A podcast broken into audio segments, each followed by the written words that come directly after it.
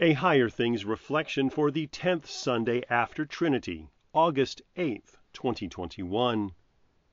In the name of the Father, and of the Son, and of the Holy Spirit. Amen. And when he drew near and saw the city, he wept over it. Luke 19, verse 41. In the name of Jesus. Amen. Jesus is filled with love for Jerusalem. That's why he weeps. Jesus knows that in a generation the city and its temple will be destroyed. Jesus prophesies, and every painful detail comes to pass. It came to a head in 70 AD. Romans were harsh occupiers and the Jews were rebellious. But when taxes were refused and the Romans were killed, it was one rebellion too many. The Roman general Titus led several legions of troops against Jerusalem around the time of the Passover.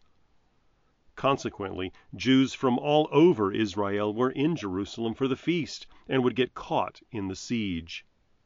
At first the Jews fought valiantly, holding the city for months. It seemed the Lord would deliver Jerusalem from this vastly superior force. But resistance only infuriated the Romans. Eventually they broke through the city walls, and their bloodlust was unstoppable. The soldiers ruthlessly slaughtered and looted. Even Titus couldn't control the chaos. When it was all over, the temple was burned to the ground, the golden items in it were pillaged, hundreds of thousands lay dead, and the city for which Jesus wept lay in utter ruins. Jesus wept. He knew the same people who had rejected God's prophets would soon be refusing the Son, shouting, Crucify him! Jesus knew their refusals would not be tolerated. Eventually God curbs evil and punishes the wicked. Even so, knowing all of this would play out, Jesus wept. But he did not turn back. He continued to his cross to die for all, even the evil and ungrateful people for whom he would pray, Father, forgive them, for they know not what they do. God does not delight in the death of anyone.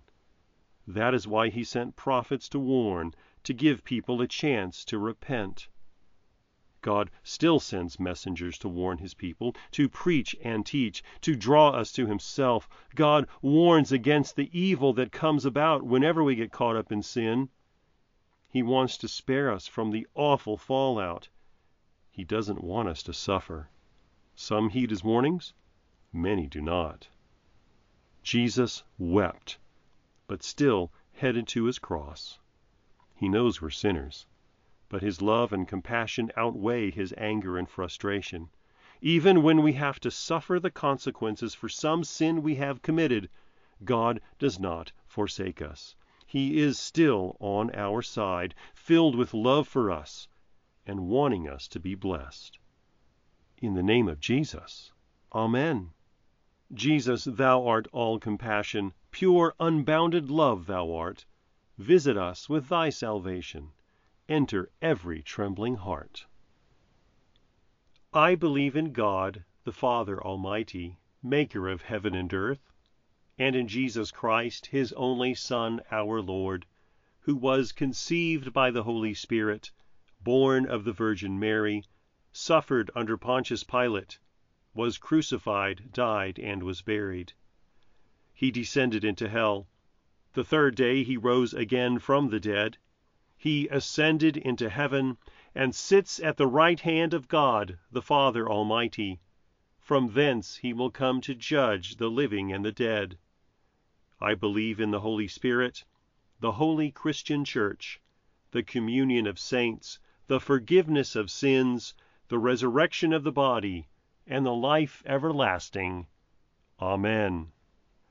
Our Father, who art in heaven, hallowed be thy name. Thy kingdom come, thy will be done on earth as it is in heaven. Give us this day our daily bread, and forgive us our trespasses, as we forgive those who trespass against us. And lead us not into temptation, but deliver us from evil. For thine is the kingdom, and the power, and the glory, forever and ever. Amen. I thank you, my heavenly Father, through Jesus Christ, your dear Son, that you have kept me this night from all harm and danger, and I pray that you would keep me this day also from sin and every evil, that all my doings and life may please you. For into your hands I commend myself, my body and soul and all things. Let your holy angel be with me, that the evil foe may have no power over me. Amen. Higher Things Daily Reflections are free, just like the Gospel, but they exist and grow from your generous contributions. All donations are tax deductible. If you would like to contribute to the work of Higher Things and support these daily reflections, log on to www.higherthings.org slash reflections for more information.